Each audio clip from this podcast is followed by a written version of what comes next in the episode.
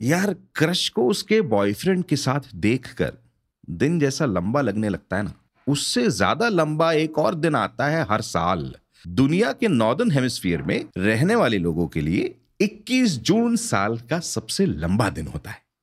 We call it summer solstice सबसे लंबे दिन की परिभाषा तो यही होगी कि सनराइज और सनसेट में सबसे ज़्यादा अंतर होता है उस दिन। भाई समर इसलिए बोलते हैं जनरली वेस्टर्न कंट्रीज़ में उस टाइम पे समर होता है। अपने यहाँ पे तो मानसून रहता है, मज़ा आता है।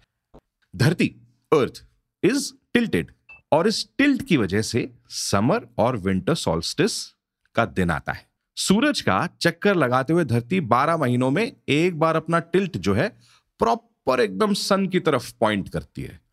उस दिन नॉर्दर्न हेमिस्फीयर में मतलब इक्वेटर के ऊपर समर सॉल्स्टिस आता है 21 जून को, जब ऑफ़ कोर्स दिन सबसे लंबा होता है।